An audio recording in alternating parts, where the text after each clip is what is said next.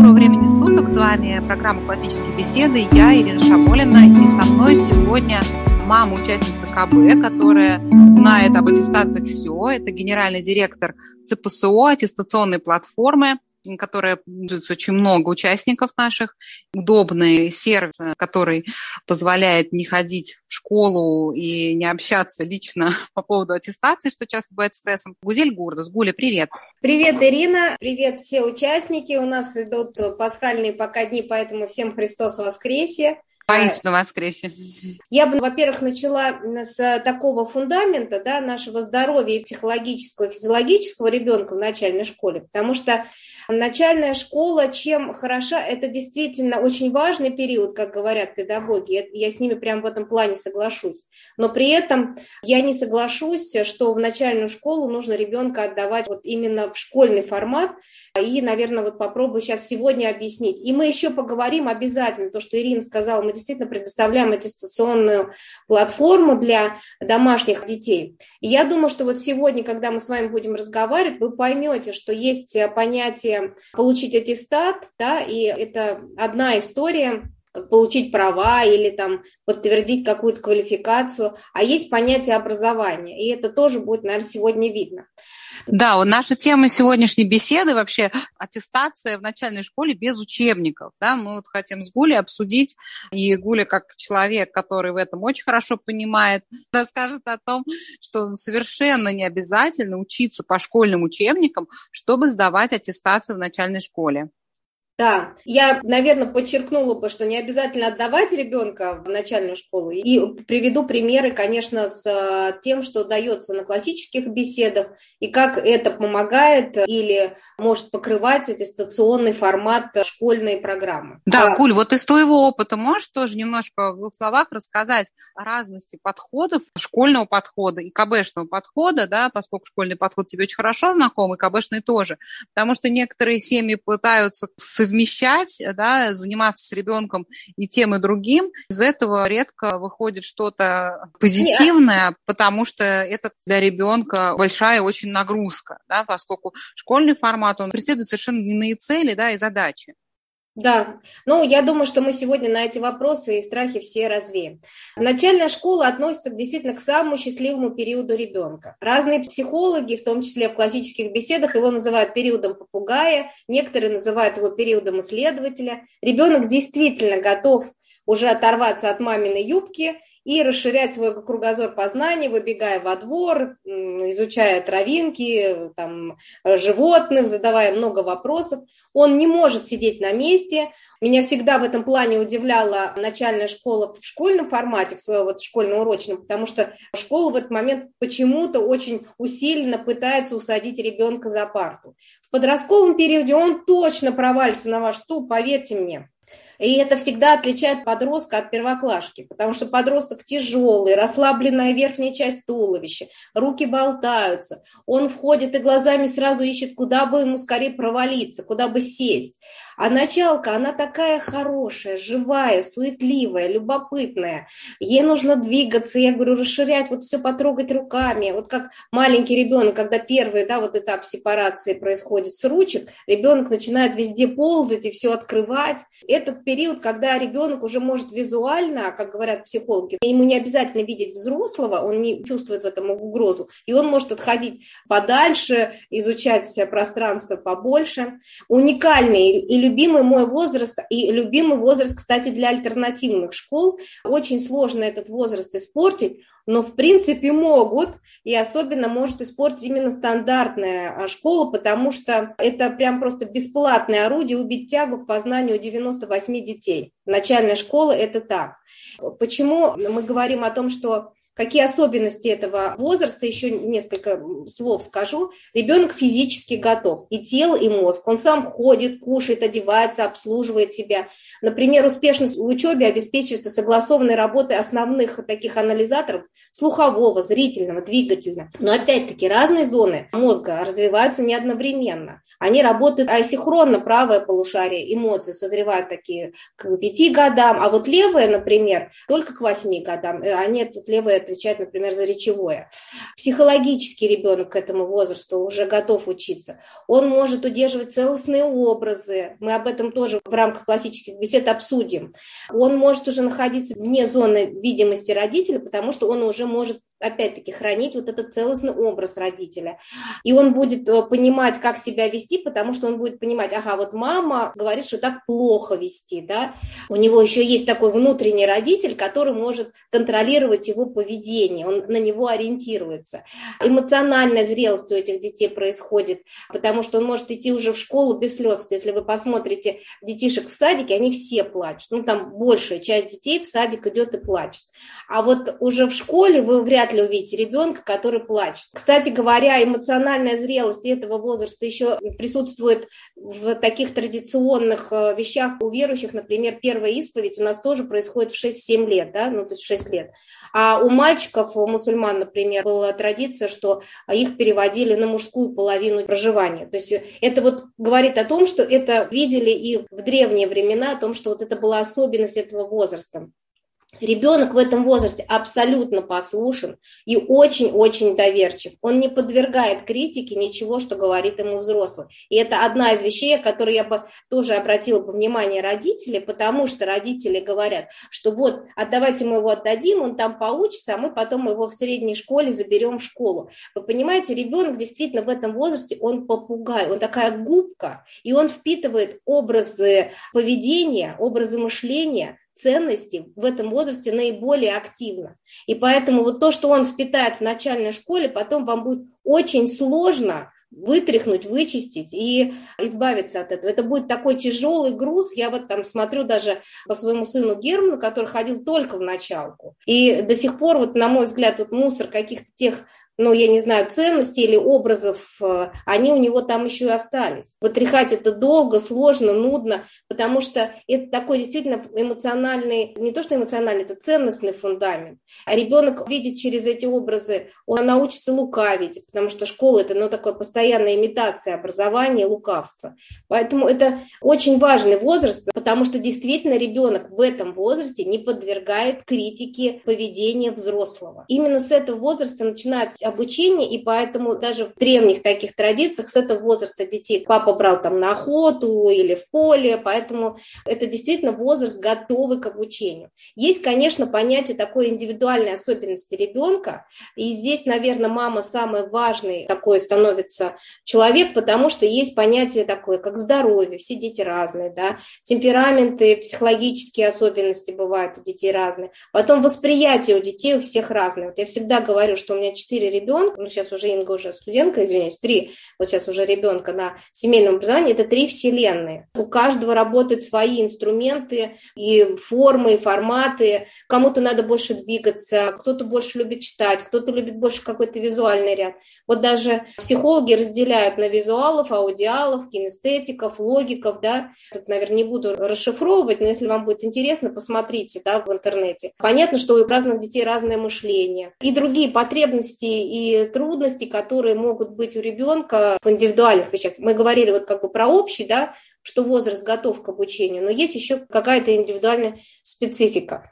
И Самый волнительный в этот э, период – это, конечно, родитель. Но давайте все-таки тогда вот уже подойдем к образовательной программе, да, и посмотрим, а что же так беспокоит родителей в начальной школе, чего они так боятся. Да, Гуль, вот давай об этом немножко поговорим, и поговорим немножко о том, почему, даже я читала, какие-то чиновники об этом говорили, что что-то не так, у нас к четвертому классу дети не хотят учиться, приходят, значит, с горящими глазами в первый, а в четвертом у всех уже потухшие глаза. Что происходит? Давайте думать, что не так.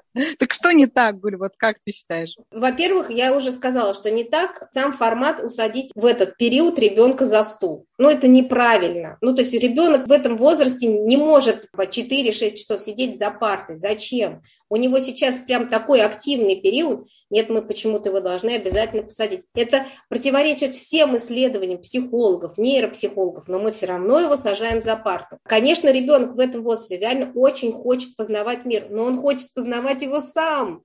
Он хочет быть активным исследователем, он хочет задавать вопросы, он хочет, чтобы ему взрослый, ну, грубо говоря, помогали исследовать этот мир а мы пытаемся его усадить за парту, сказать, слушай, дорогой, а ребенок в этом возрасте реально послушный. Он сидит бедный, внемлет все это, ему это очень неинтересно, ему хочется пойти эту травинку, этот дуб изучить вот на природе, а не в, в картинке, понимаете? И, конечно, мы получаем то, что получаем. Мы делаем ровно то, что ребенку в этом возрасте делать не надо. А к пятому-шестому классу мы получаем абсолютно демотивированных детей. Да вот даже я думаю, что ко второму классу уже немногие дети хотят идти в школу. Но давайте все-таки посмотрим на начальную школу объем программы, потому что некоторые родители говорят, ну вы что, у нас же там вот родители приходят со школы, они по 3-4 часа сидят с домашним заданием, они делают там допоздна эту домашку. Там, наверное, такой большой объем. Вот поэтому давайте мы э, посмотрим на этот объем и ужаснемся, в кавычках, над этим объемом и решим, действительно стоит ли бояться начальной школы и чего на самом деле надо бояться. Да, Гуль, я помню, вот я когда со старшим ребенком первый класс занималась по школьной программе, на меня произвело очень сильное впечатление, как мы за первый класс успели пройти без напряга ученика русского языка три. И я посмотрела, что в остатке ребенок знает, и поняла, что, в принципе, ну, за неделю мы бы, вот если взять то, что осталось, это вполне бы освоили. На что ушло? Я не знаю, результат времени, он какой-то просто вообще несоизмеримый совершенно. Меня это очень впечатлило, после чего я начала искать какие-то альтернативы школьной концепции. Меня поразило просто своей неэффективностью. Да, я, наверное, могу долго ругать школьную систему, да, потому что ну, одна из проблем – это то, что все-таки ребенку не дают целостную картину ни на каком этапе. Что-то, да, там изучается, и предметники говорят, ну, посмотрите, ну, все же логично, мы же начинаем с легкого, да, и постепенно усложняем, усложняем, и в конце мы уже все там, изучим, в конце там 9-11 класса. Я говорю, я не могу понять, почему у ребенка вот эта гармошка к девятому классу должна схлопнуться. Почему ребенок вдруг должен увидеть целостную картину, когда ему все время дают какими-то частями, частями, частями. А теперь вот, вот эта часть, а мы присоединим вот эту часть. А теперь вот эти же части, но еще вот эту присоединим. Преподаватель всегда видит, уже зная картину целостно, для него это кажется абсолютно логическая история, то, что мы сидим и изучаем подлежащее сказуемо, а потом мы вот придем к и дополнениям, обстоятельствам и так далее. Ему кажется, ну, ну все же понятно, вот мы же вот сначала вот это изучаем, потом вот это изучаем. А у ребенка нет этой целостной картинки. Он никак не может понять, почему он, во-первых, вот изучает 1 и 2, а потом почему-то ему дают 3-4, и, и как это у него схлопнется, почему это должно схлопнуться и вырасти в целостную картинку, я не понимаю. Я по своим это детям вижу, потому что у меня старшие дети закончили уже кто-то вуз, сейчас учатся в вузе. Этого не произойдет если мы сразу ребенку не будем подавать какое-то целостное восприятие. Но давайте все-таки к начальной программе. Значит, э, могу сказать э, следующее. По государственным стандартам э, в начальной школе существует в первом классе 8 предметов, со второго по четвертый класс 9 предметов. Из них несколько предметов, 4 предмета, которые не требуют ни подготовки, не требуют особого внимания. Это технология, ИЗО, физкультура, и музыка. Поэтому обычно в школах ставят либо зачет по справке, либо ну, в нашей школе, да, в Центре поддержки семейного образования, если ребенок ходит в ту же музыкальную школу или в какую-то спортивную секцию, или мы предлагаем простой примитивный текст на 10-15 вопросов, который не требует специальной подготовки. Ну, то есть не надо к ним специально готовиться, потому что, ну, понятно, что в тестовом формате музыку и спортивные достижения спрашивать бессмысленно, а в школе эти вещи представлены чисто номинально, потому что, ну, вы поймите, если это профессиональный педагог музыки, и когда ему дают разрозненных детей, объединенных по территориальному признаку, понятно, что он из них музыкантов каких-то не сделает. Поэтому это все носит какой-то примитивный, очень такой нелогичный и несистемный материал. Например, у меня дети все ходили в музыкальную школу, и я все время пыталась а, попросить их, ну, пожалуйста, освободите, пусть они лучше посидят в школьной библиотеке, зачем вы их загоняете на этот урок, они просто вам все срывают, потому что им это скучно, неинтересно, но школа говорила, нет, он должен присутствовать на уроке, вы что же, это социализация, Ну хорошо, вот они ходили на эти уроки музыки, абсолютно ненавидели учителя музыки, ненавидели сам предмет. Притом сын еще умудрялся срывать эти уроки, всех смешить, потому что ему было скучно и неинтересно. При этом, если педагог его спрашивал, он уже продвинулся на тот момент в музыкальной школе, он знал материал намного больше, чем требовался предмет школьной программы. Поэтому у него всегда были пятерки, но при этом безобразное поведение. Я к тому, что на этих предметах останавливаться не буду, просто чтобы вы имели в виду, это в принципе, наверное, эти предметы, я бы не назвала даже предметной областью, это, наверное, скорее воспитательная часть. То есть если вы хотите заниматься музыкой, технологией, спортивной историей, это воспитание, воспитание здорового ребенка, да, учить его не только там, заниматься каким-то спортом, но вести. Вот я, например, почему-то все время удивляюсь, у нас мало родителей говорят, об аскетической части, потому что это тоже очень важно, ребенку уметь понимать, э, что здоровье – это не тот процесс, очень много в здоровье связано с длительными результатами. То есть вы можете, например, там, выпить Кока-Колу, и у вас не будет сразу, вы не умрете, да, но если вы будете употреблять это долго, то это может привести к разрушительным вещам. Поэтому вот ребенка нужно учить аскетике и в плане воздержания от чего-то, да, и в плане аскетики, когда вы говорите, что вот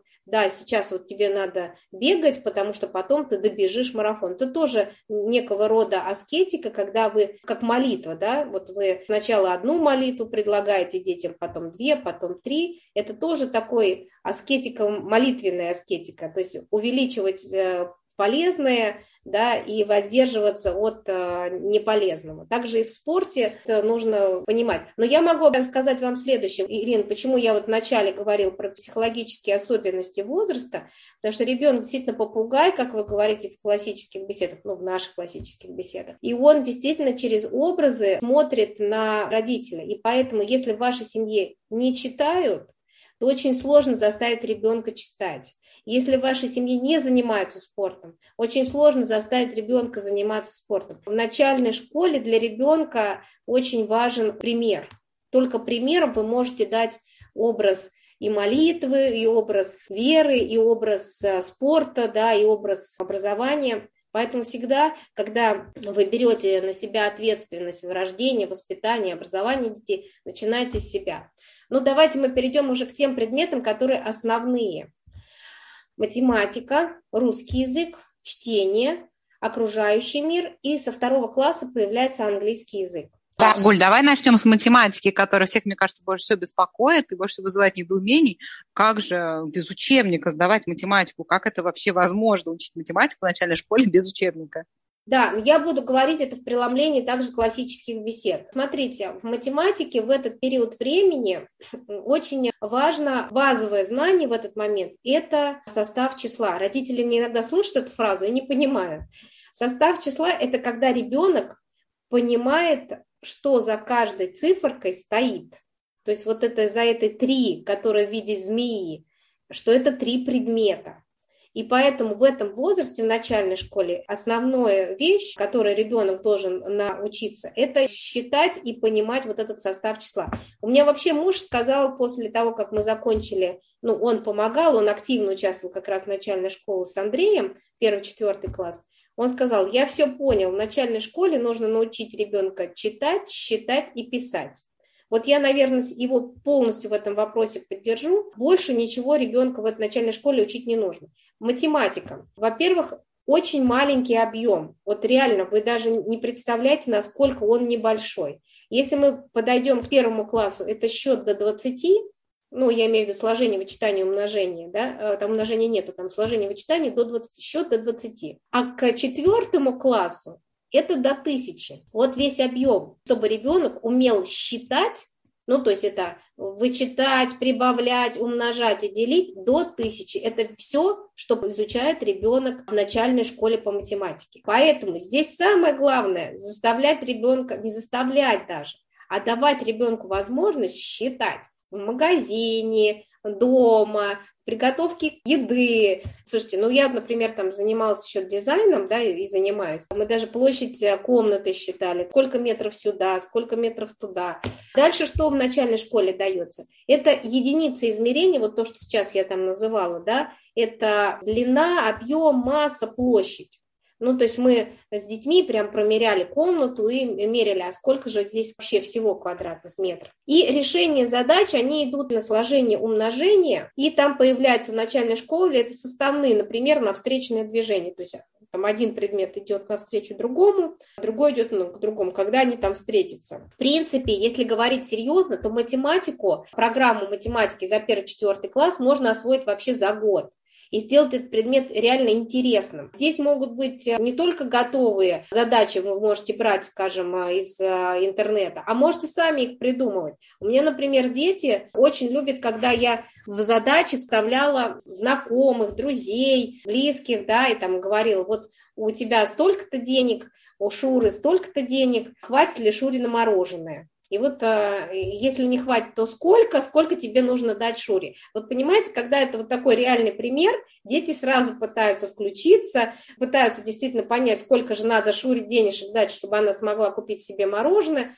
Поэтому придумывайте вот эти жизненные сюжеты, и это будет реально увлекательно и интересно, если математика.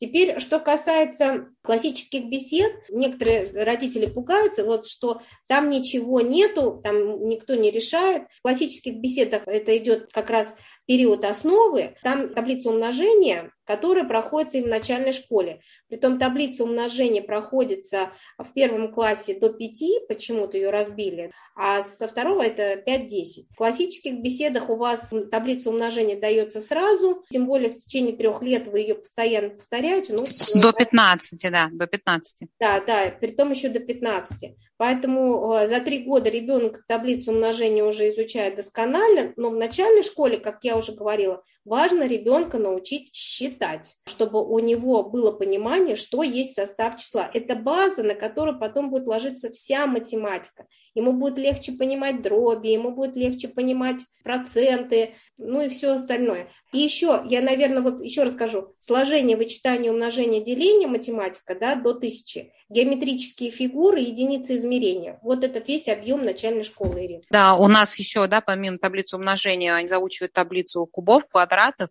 основные алгебраические геометрические формулы, а с 9 лет они могут продемонстрировать свое умение считать как раз в блоке устный счет на ключах. Да, я вот хотела сказать, что мы делали с Андреем следующим образом. Мы брали ключи с четвертого класса, который как раз покрывал объем русского языка, и уже появлялся хороший мотиватор закрыть начальную школу, потому что это начальный этап, если мы говорим про российский стандарт, закрыть его полностью. Поэтому, в принципе, что нужно, ну, скажем, дополнять, скажем, классическим беседам, это счет, который вы можете сделать, я говорю, более интересным дома, да, там ничего сложного нет. Это просто решать и придумывать свои какие-то задачки. Объема нету. Вы не будете изучать никаких в начальной школе, по школьной программе, там нету никаких алгебраических форм, о которых говорит Ирина. Вы заучиваете в основах эти базы, которые вам потом в средней школе пригодятся, и ребенок, узнавая их, будет говорить, ой, а я уже знаю это.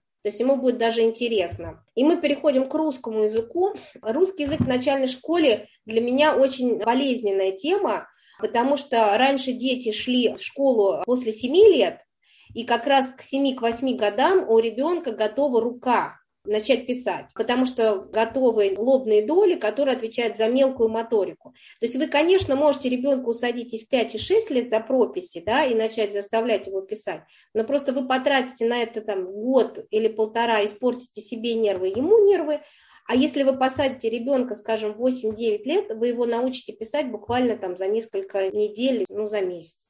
Я просто хочу обратить внимание, что в советской школе как раз к этому относились а, правильнее, чисто с физиологической точки зрения, чем сейчас. У нас дети идут в 6 лет, и родители многие начинают значит, усаживать их за письмо, страдать из-за того, что он не пишет. На мой взгляд, современная система в этом плане хуже и более нефизиологична для ребенка.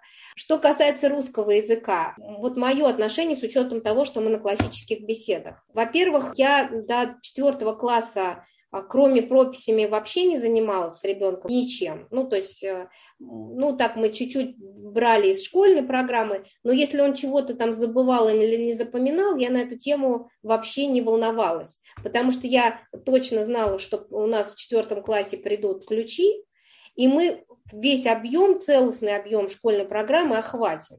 И мы начальную школу точно завершим уже с хорошей базой знаний русского языка.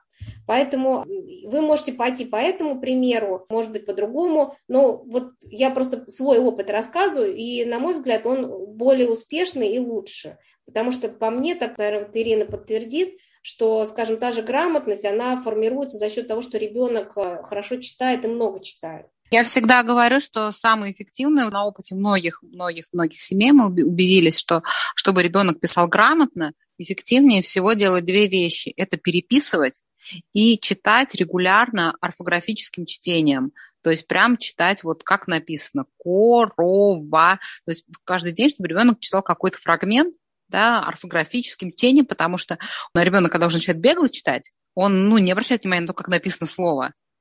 А здесь мы требуем от него внимательно вчитаться, как именно написано слово, чтобы он произнес, как написано. И вот если вот эти вот две вещи регулярно делать, там каждый день по чуть-чуть, это будет эффективнее, чем заучивание правил, вот как показывает практика. Да, но я, наверное, еще, Ирина, тебе скажу. Дело в том, что маленькие дети, они сами читают орфографически. У меня вот мелкая Шура, она начала поздно читать в 6 э, с половиной лет, ну, она, конечно, читает корова, а, а она любит читать. Да, да, я просто дети иногда начинают достаточно быстро читать, да, вот они сначала читают там орфографически, потом переходят на быстрое чтение, есть дети, которые, знаешь, начинают угадывать слова там сами, ну, додумывать, вот, и тогда у них э, вот эта грамотность, она не улучшается так э, эффективно за счет чтения, как мы ожидаем, если мы не продолжаем просить их читать орфографически, да. Бывают дети как бы с рожденной грамотностью, которым это не нужно, но вот если если есть э, такая как бы особенность, что ребенок делает ошибки, то вот эти два подхода, они очень, очень эффективны, как показывает практика. Слушай, Ирина, я вот иногда смотрю на своих детей и вижу, как много всего заложено у них еще и от природы. Вот я, например, сейчас смотрю, меня же глаз замыливается, у детей разница в возрасте большая, там не, они не подряд. Я сейчас смотрю, Шурочка, первый класс, начала читать, вот получается, год назад, она в январе прошлого года она начала у нас читать, поздно начала читать. И сейчас у нее потребность читать вслух. И я думаю, слушай, правильно, я же всех своих заставляла читать вслух. А тут ребенок сам говорит, а можно я почитаю вслух? И в этот момент ты слышишь, как она читает, ты слышишь, э, где она пропускает или не пропускает, где она придумывает слова. Поэтому действительно предлагайте детям, слушай, а почитай мне что-нибудь, я что-то хочу отдохнуть, почитай мне что-нибудь. Ребенок с удовольствием почитает, а вы очень многие вещи увидите.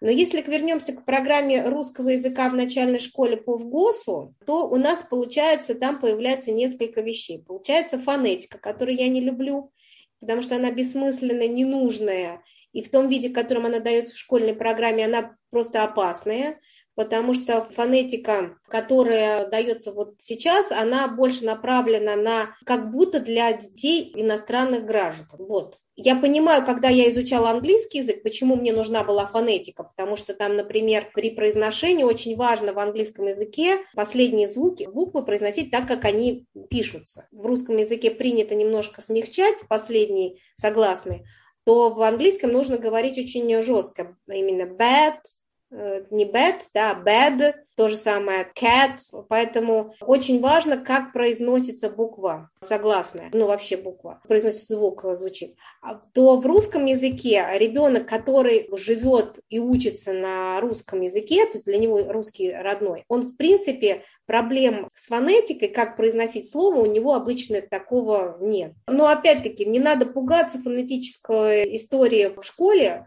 потому что что там происходит? Там изучают гласные и согласные, которые вы помните наверняка и точно сможете объяснить ребенку. Ударение появляется в фонетической части, твердые и мягкие, звонкие и глухие. Поэтому это весь объем фонетической части. Слово образование там у них есть в начальной школе, они изучают приставка, корень, суффикс, окончание. Это все, что они проходят в словообразовании. В морфологии они изучают 12 частей речи, и вы в рамках классических бесед это изучаете сразу, веселая песенка.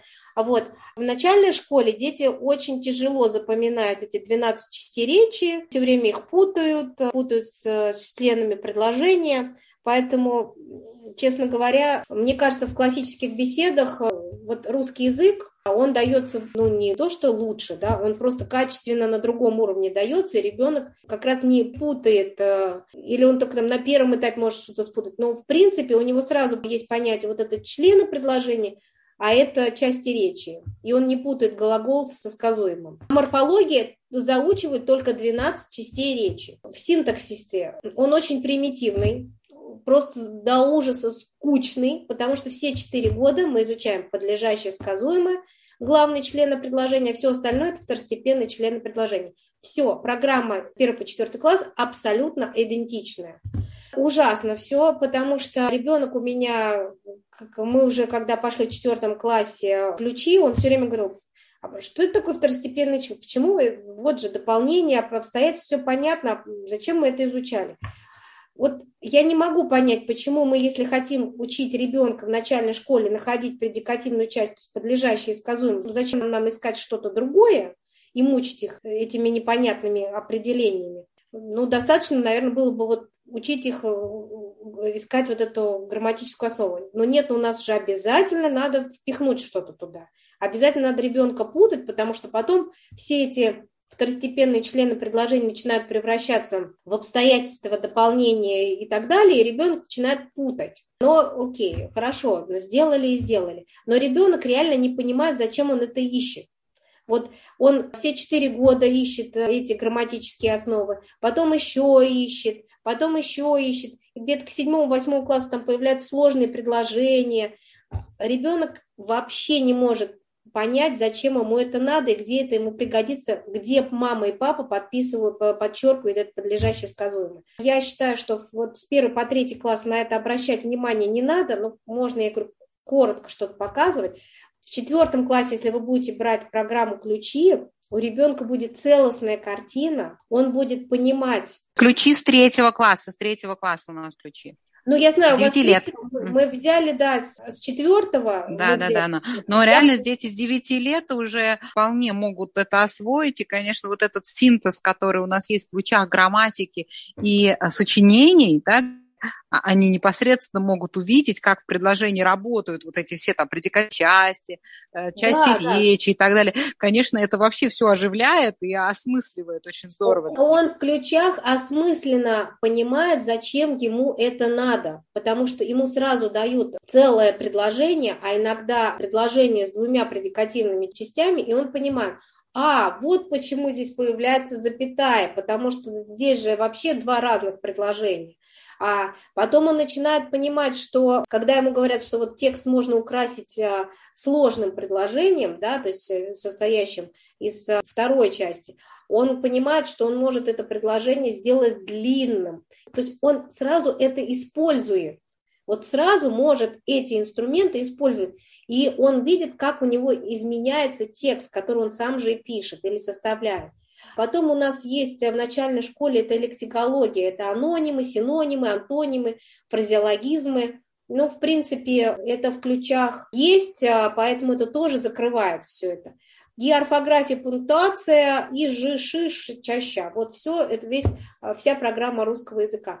Почему я говорю о том, что вот с русским языком проблем вообще не будет, если вы с третьего, ну вот мы взяли с четвертого класса, возьмете программу ключи. Вы покроете все, но что получит ребенок сразу, он научится этим сразу пользоваться. Вот, он сразу поймет, что вот я могу составлять простые предложения, а могу составить сложное предложение, и оно будет украшать мой текст, потому что они сразу пишут текст, они сразу это используют. Немножко забегу вот сейчас в чтение, которое хочу поговорить, да, потому что в чтении у них появится средства художественной выразительности, они должны будут определять, и это же будет в ключах, но в ключах они не тупо будут заучивать это что-то, да, они будут это использовать, например, краткое, да, предложение у них будет, потом, ну, что такое там художественный выразитель, там эпитет, сравнение, метафора, то есть они в ключах это будут изучать, и в ключах они могут этим уже тут же использовать. Да, это же и применять непосредственно да. свои знания. То есть они поняли, что такое прилагательное, и вот у них в сочинении им нужно в каждый абзац добавить качественное прилагательное. Он да. должен понимать, что такое качественное прилагательное, что и видеть, что вот оно вот здесь вот нужно, действительно, с ним лучше. Да, вот эти все аллитерации, парцеляции, эпитеты, сравнения, там, метафоры, они начинают это использовать в этом же сочинении. То есть эти жанры для них не просто, ну, давай заучим, что такое эпитет. Ну, давай что он будет с этим заученной фразой делать, куда он с ней пойдет. Ну, как найдем его в тексте писателя или поэта, и как бы этим ограничимся, собственно. Да, он не понимает, ну хорошо, мы нашли, он молодец, наверное, Толстой, что вставил этот эпитет. А дальше у него это, это не становится его инструментом, понимаете? Он как бы это запомнил, а если у него хорошая память, выучил и, может быть, до экзамена донесет, но так как это не его инструмент, он им не пользовался. Это все равно, что там, я не знаю, ребенку показать газонокосилку, но не дать ни разу ее прокосить. Он, конечно, может быть, что-то там и запомнит, и образ, как она выглядит, но пока он не скосил с ней траву, он мало что может рассказать. Польза, нужность. То же самое с этим эпитетом. Понимаете, если ребенок сам раз не вставит свой текст этот эпитет, там ты можешь, давай вот мы такое вот сравнение ставим или какую-то еще вещь, он сразу понимает, вот аллитерацию, парцеляцию, давай вот ставим, чувствуешь, как текст звучит интересно, как ритм какой-то. Поэтому ребенку становится интересно этим пользоваться. В чтении они просто заучивают эти определения и никак их не используют.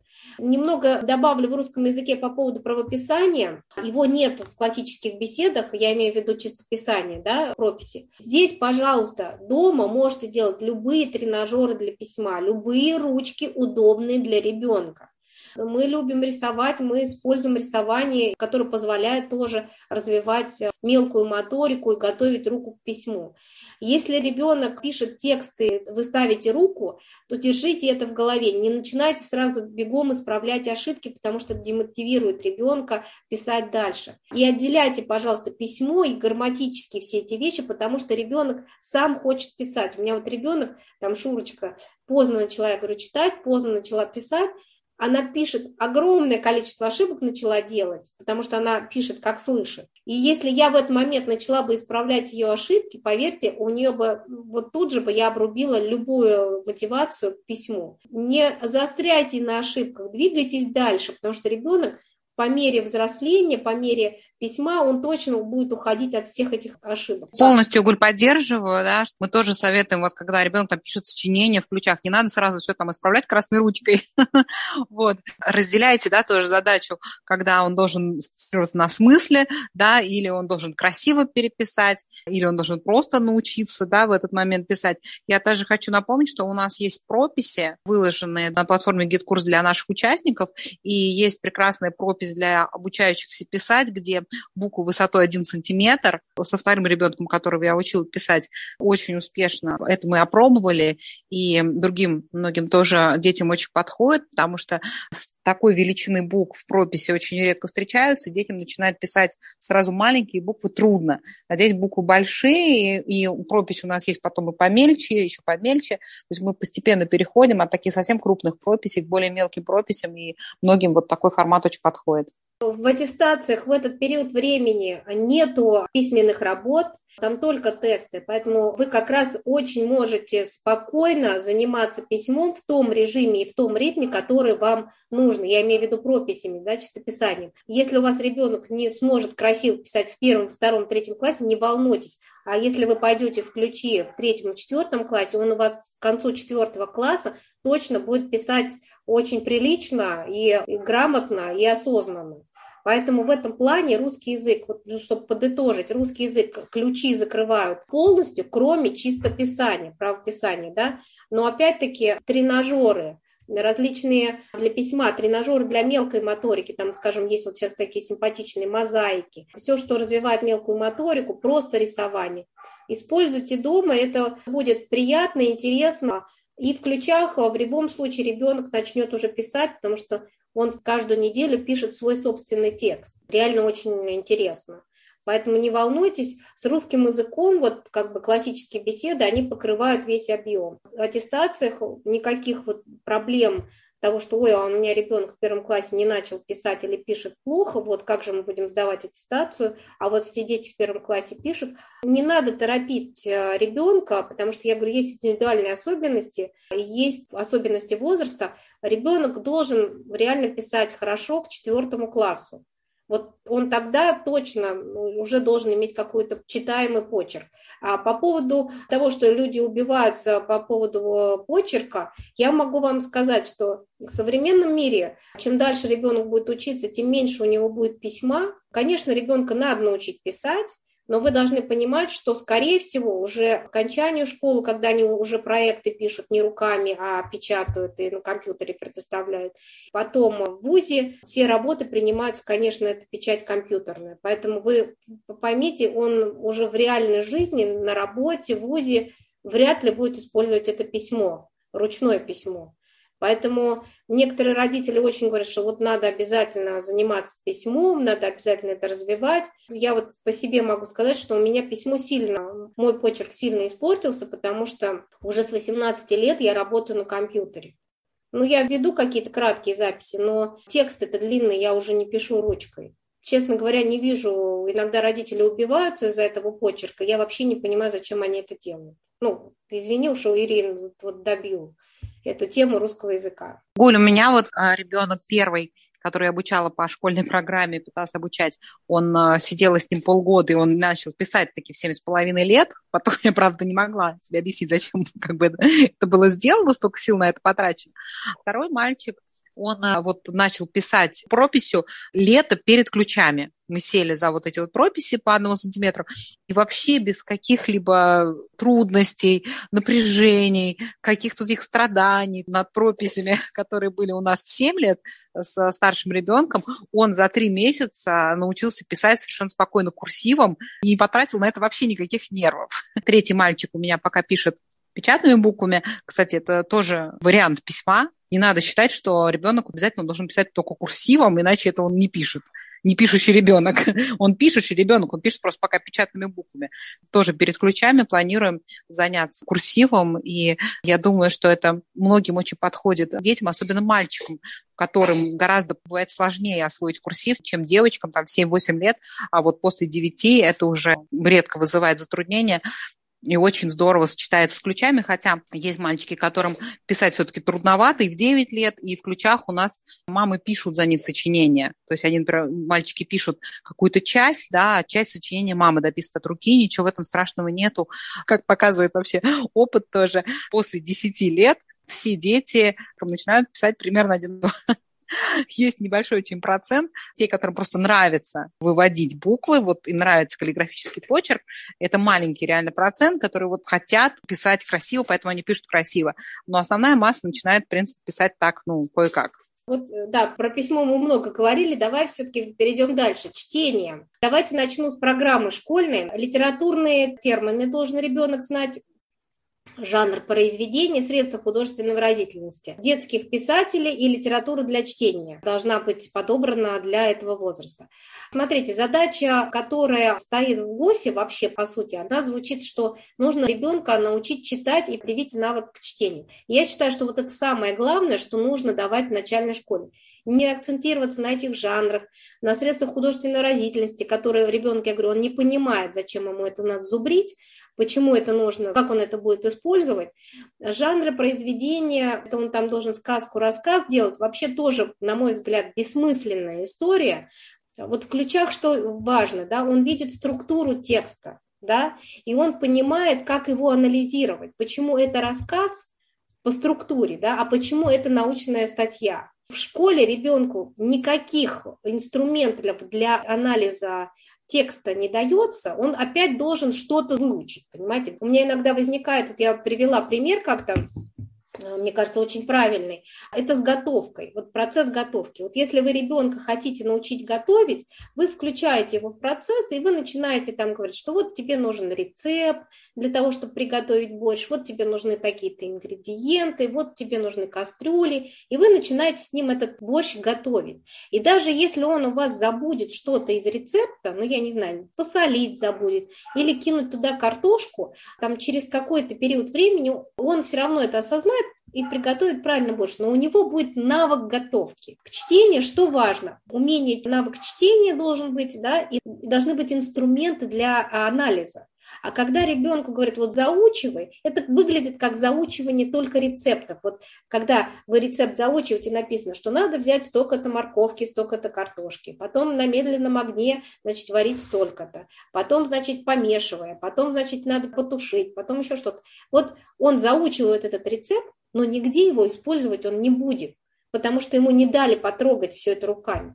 Вот, на мой взгляд, здесь очень важно дать навык чтения, научить читать, да, вот у меня муж правильно говорит. Выбирайте разные книги. Старайтесь, чтобы ребенок не в гаджете сидел, а читал. Поймите, ребенок в этом возрасте, он не любит скучать, он сразу хватается, чтобы ему поизучать. Не бойтесь, если ребенок читает поздно. Сейчас а, вот все у нас читают, оторвать очень сложно, многие книжки они перечитывают. И здесь важно, главное вот в чтении, это найти интересную литературу. Обязательно для развития навыка чтения да, и культуры чтения обязательно вводите совместное чтение. У нас, например, папа перед сном всем детям читает книжки. Я могу сказать по своему опыту, мы с терминами вот этих жанров, пока у нас не пошли ключи, мы не занимались, ну, то есть формально просто сдавали аттестацию. Сама аттестация на начальной школе построена очень просто.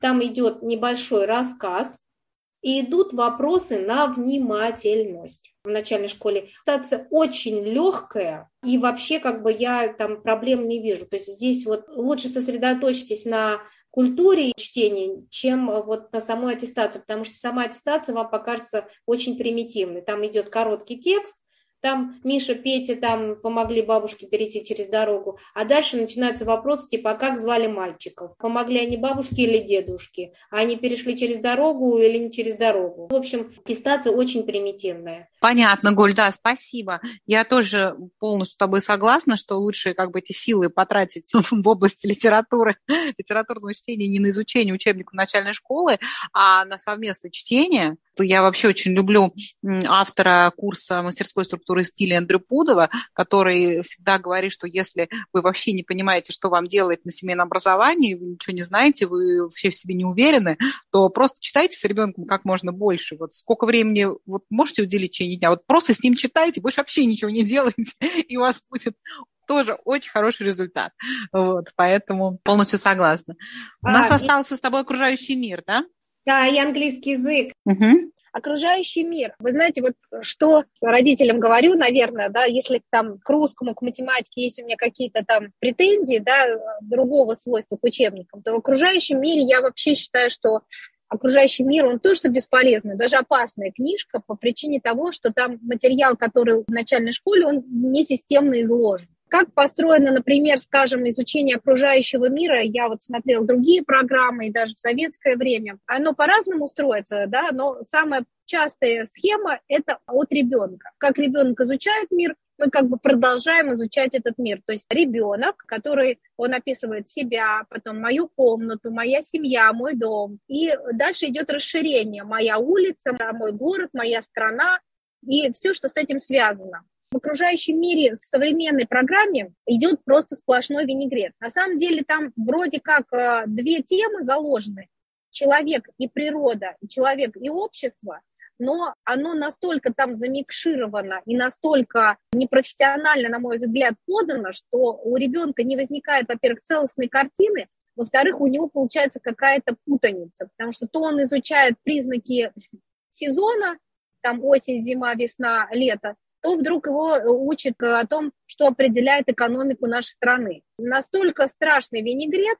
Часть материалов я просто вот смотрела даже в учебниках, мне говорили, ну нет, ну вот же есть хорошие учебники, а там получается, я смотрю материал, там, например, идут изучение герба города. И ребенка просят найти герб Москвы как столицы России. В общем, все дети спокойно находят этот герб страны. А дальше возникает такой вопрос, называется «почувствуй себя просто неучем и неудачником». Даются еще гербы каких-то городов. Я лично точно их не знаю.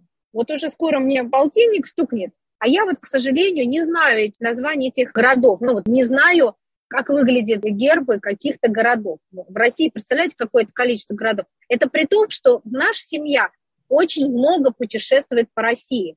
А мы э, почти каждое лето выезжали в разные области, в разные края. Все, что ближе всего к Московской области, мы практически все изучили. и Смоленскую область, и Псковскую область, и Новгородскую, и Нижнюю Новгородскую область. Ну, то есть абсолютно вот в ближайшем прикреплении все, что мы объездили. Притом на машине, заходя в краеведческие музеи и так далее. Но в окружайке это почему-то еще подача материала таким образом дается, что мало того, что у ребенка складывается ощущение, что он какой-то, не знаю, понимаете ли, гербы этих городов, так и у родителей складывается впечатление, ой, какой сложный материал, мамочки моя, так это же только вот, наверное, надо в школу его отдать, потому что, ну как же, вот его там этому как раз научат. Поэтому окружающий мир не рекомендую, лучше материал систематизировать самостоятельно. Программа «Классические беседы» вот как раз здесь очень много, он получает разных знаний из разных областей, у него обогащается его лексикон,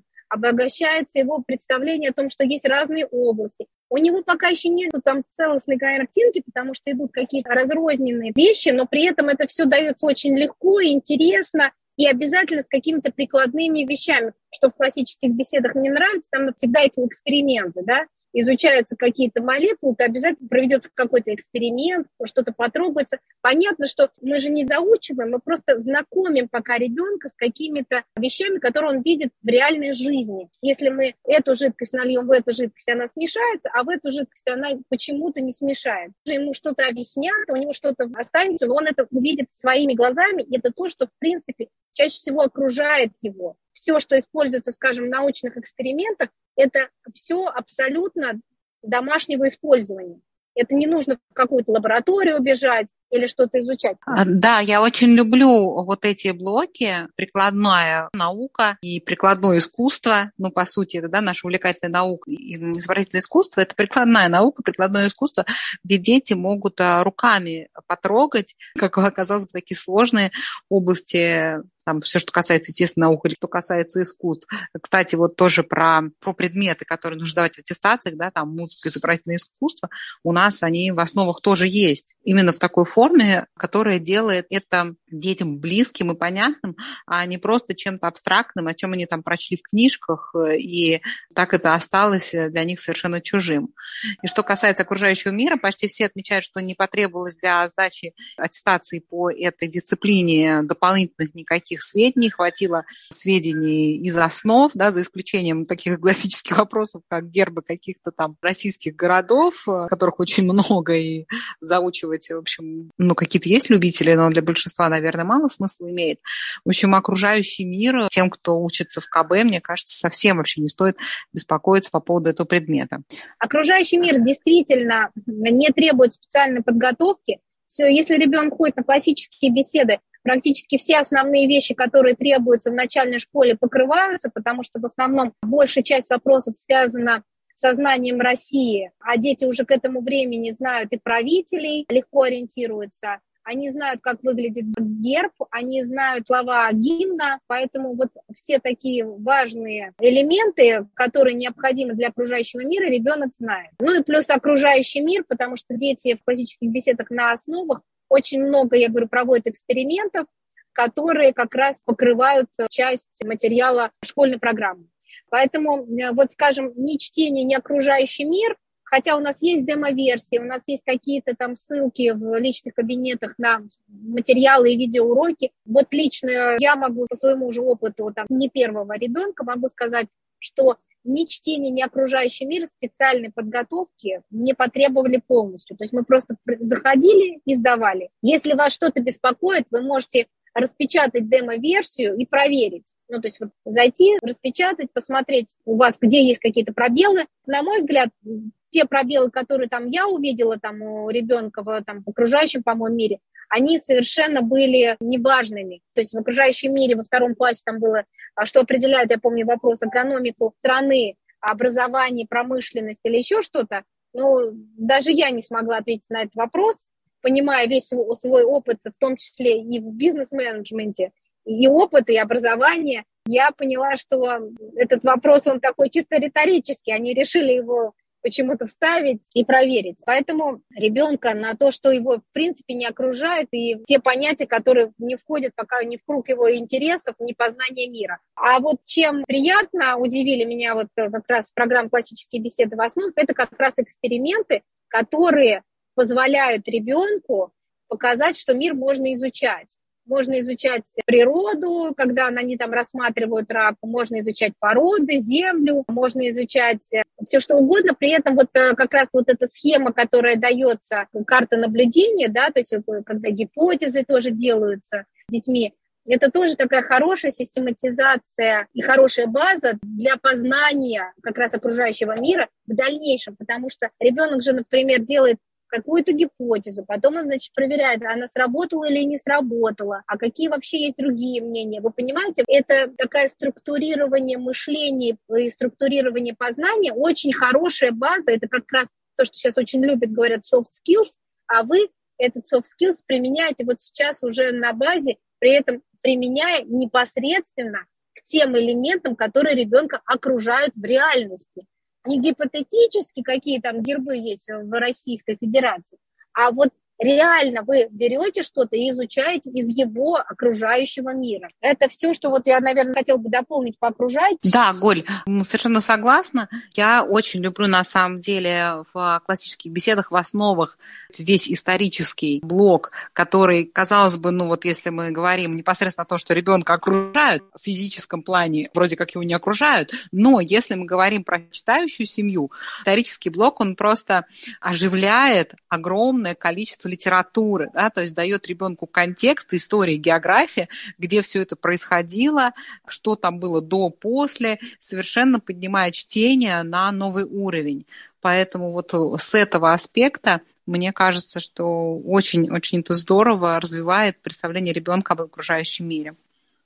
Да, моя рекомендация, если родители все-таки переживают, э, не знают, э, что нужно делать, вот э, наш личный опыт, я могу сказать следующее. Мы просто много читаем разной литературы, берем из разных областей, в этом плане нам как раз классические беседы помогают, задают тон, где можно что посмотреть. Это история, география, астрономия, биология. Также можно рекомендовать для этого возраста посещение различных кружков. Это футбол, музыка, фехтование, потому что это все движение, посещение различных кружков э, или там прогулки, они все расширяют кругозор ребенка. Обсуждаем, конечно, книги и фильмы, которые вы смотрите вместе. Дети очень любят в этом возрасте играть, и поэтому, наверное, я думаю, Ирина тоже пользуется различные настольные игры, которые можно использовать вообще и для счета, и для развития кругозора, да. Вот у нас одна из мам из классических бесед Снежана, они с мужем в итоге создали а, целую игру «Квартеты», которая сейчас успешно продается. Это вот все на тему начальной школы как раз. И ребенок, который таким образом растет, воспитывается, он прекрасно ориентируется, что он живет в Москве, и что наша страна Россия, и он легко понимает, что такое живая и неживая природа, и, в принципе, он уже готов для аттестации, он ее легко и без подготовки сдает.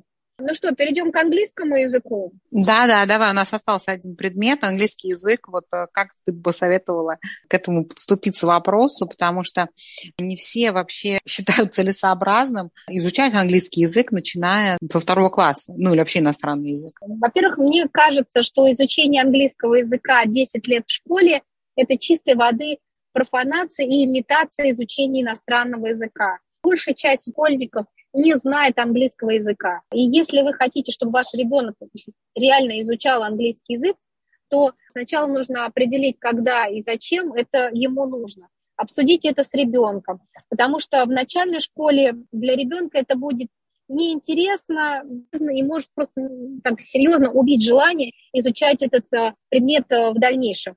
На мой взгляд, э, вот я по своему сыну сужу, старшему, он точно в районе где-то в шестом-седьмом классе сказал, что мне английский язык очень нужен, я точно хотел бы попробовать поучиться за рубежом. Он к этому подошел ну, так, практически профессионально. То есть он сказал, мне нужен хороший разговорный язык э, и хорошее письмо. И, в общем, мы пошли по тому пути, что мы взяли в онлайне иностранца, который нас готовил именно для того, чтобы ребенок и говорил, и писал, и хорошо знал английский язык. Но есть э, школьный формат, да, который нужно знать. В английском языке в начальной школе идет э, изучение английского языка в очень примитивном объеме. Это в основном такой вот как раз окружающий мир, только на английском тематики, которые идут по английскому языке в этот период, это «я и моя семья», «мир увлечений», мои хобби, что favorite food, favorite hobby, вот эти вот мир увлечений.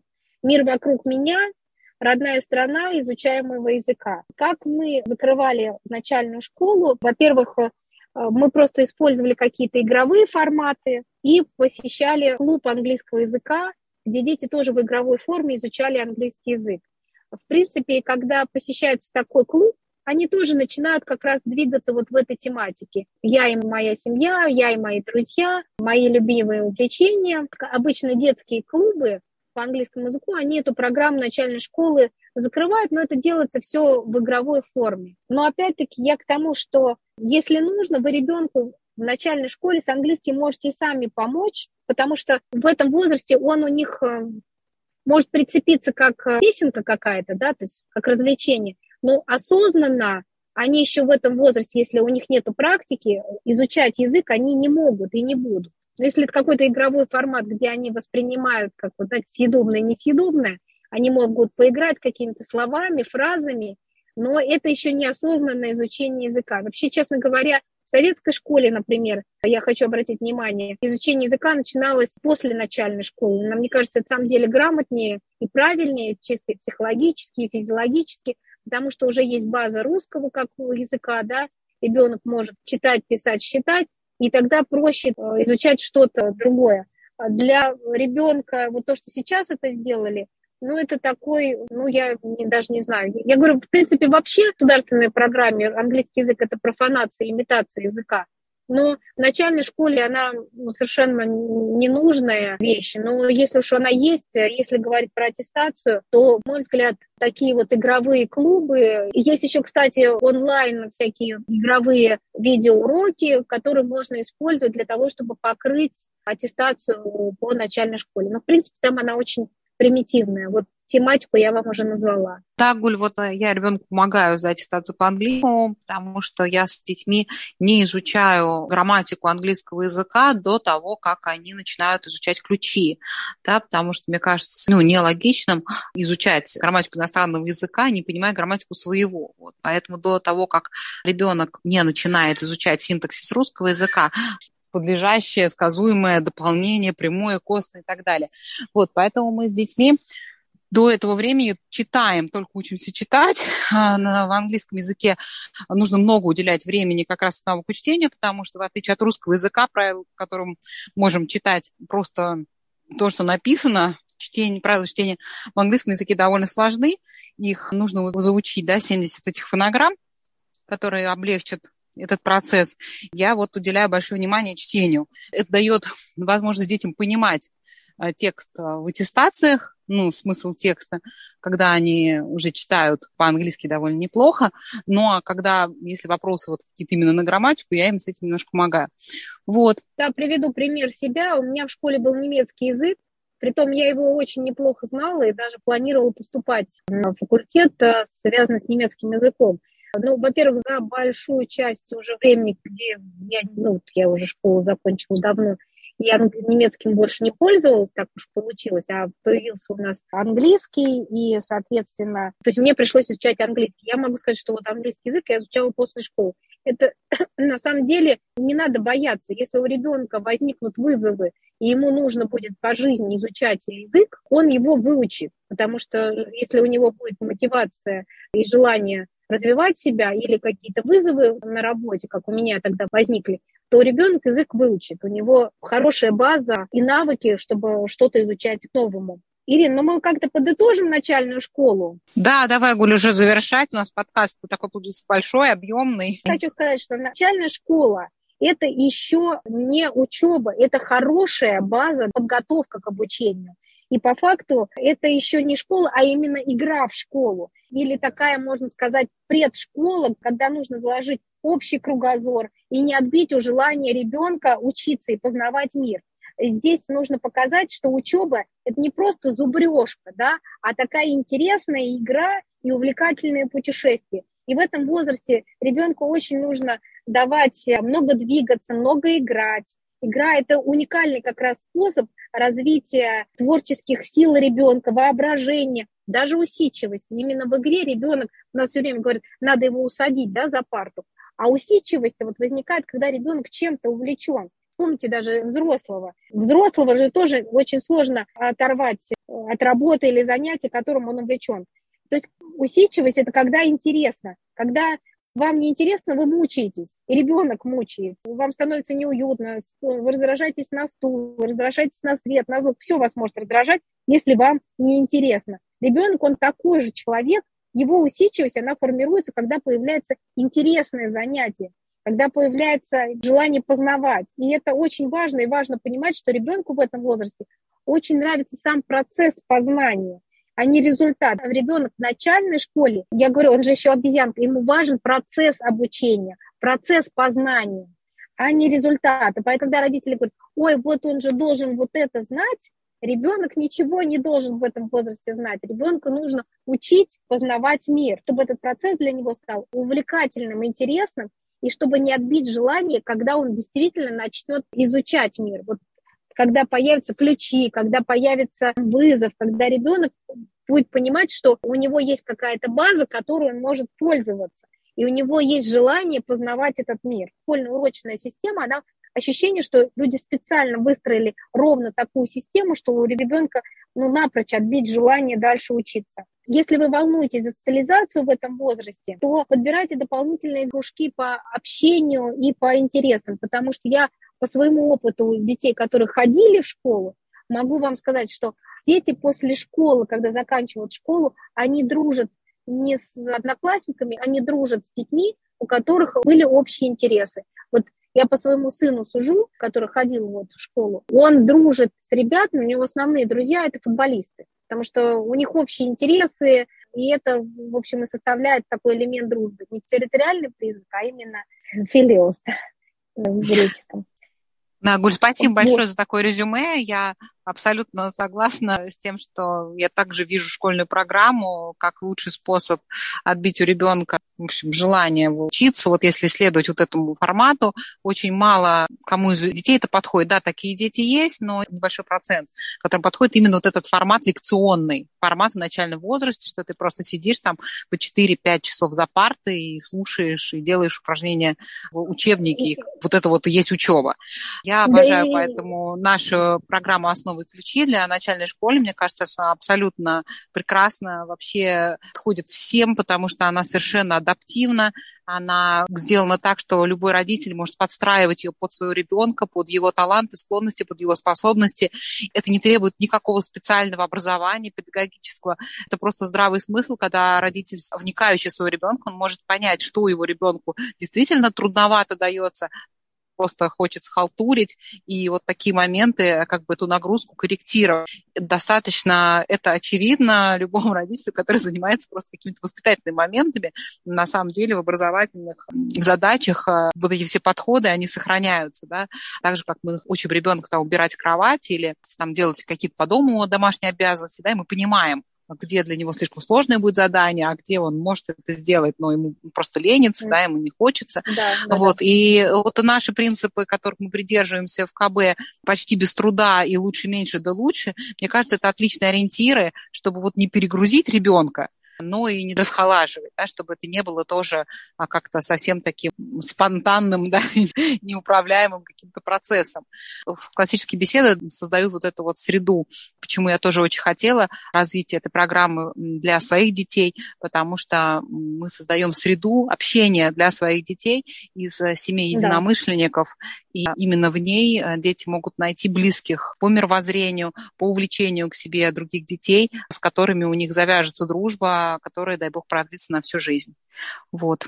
Да, я еще а, добавлю маленькую ремарку как бы в копилку того, что ты сказал про классические беседы. Как раз то, что дается как раз в программе «Основы и ключи», это цикличность, повторение из года в год материала. Не зубрежка, как некоторые воспринимают, да, а именно повторение. Мы постоянно повторяем. И эта цикличность, верующие люди нас поймут, так как это то же самое происходит с молитвой, когда мы изо дня в день повторяем, да, читаем молитвы и это становится частью нашей сущности. И э, это тоже надо понимать, что вот эти вот меньше, то, что говорит Ирина, меньше да лучше, действительно вот эта цикличность позволяет ребенку, то, что он, у него не получилось в первый год, он точно может уже понять во втором, а в третьем проявить себя и показать еще и расширить эти знания, которые он получил.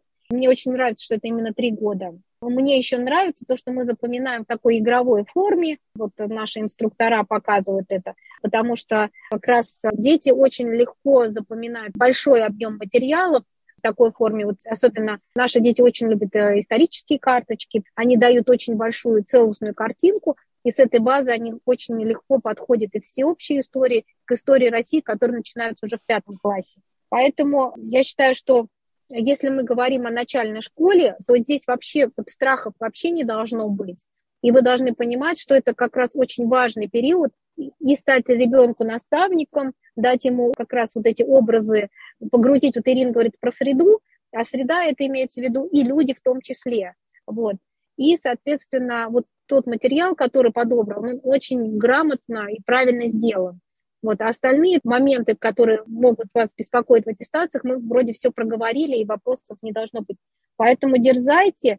И, пожалуйста, наверное, последнее скажу, что важно не переносить формат школы домой, а использоваться всеми преимуществами, которые дает вам семейная форма обучения. И не бояться повышать свои компетенции и как педагог, и как родитель. Спасибо вам большое. Спасибо большое. Да, Всем спасибо. до свидания. До свидания. Всего доброго, Ирина. Всего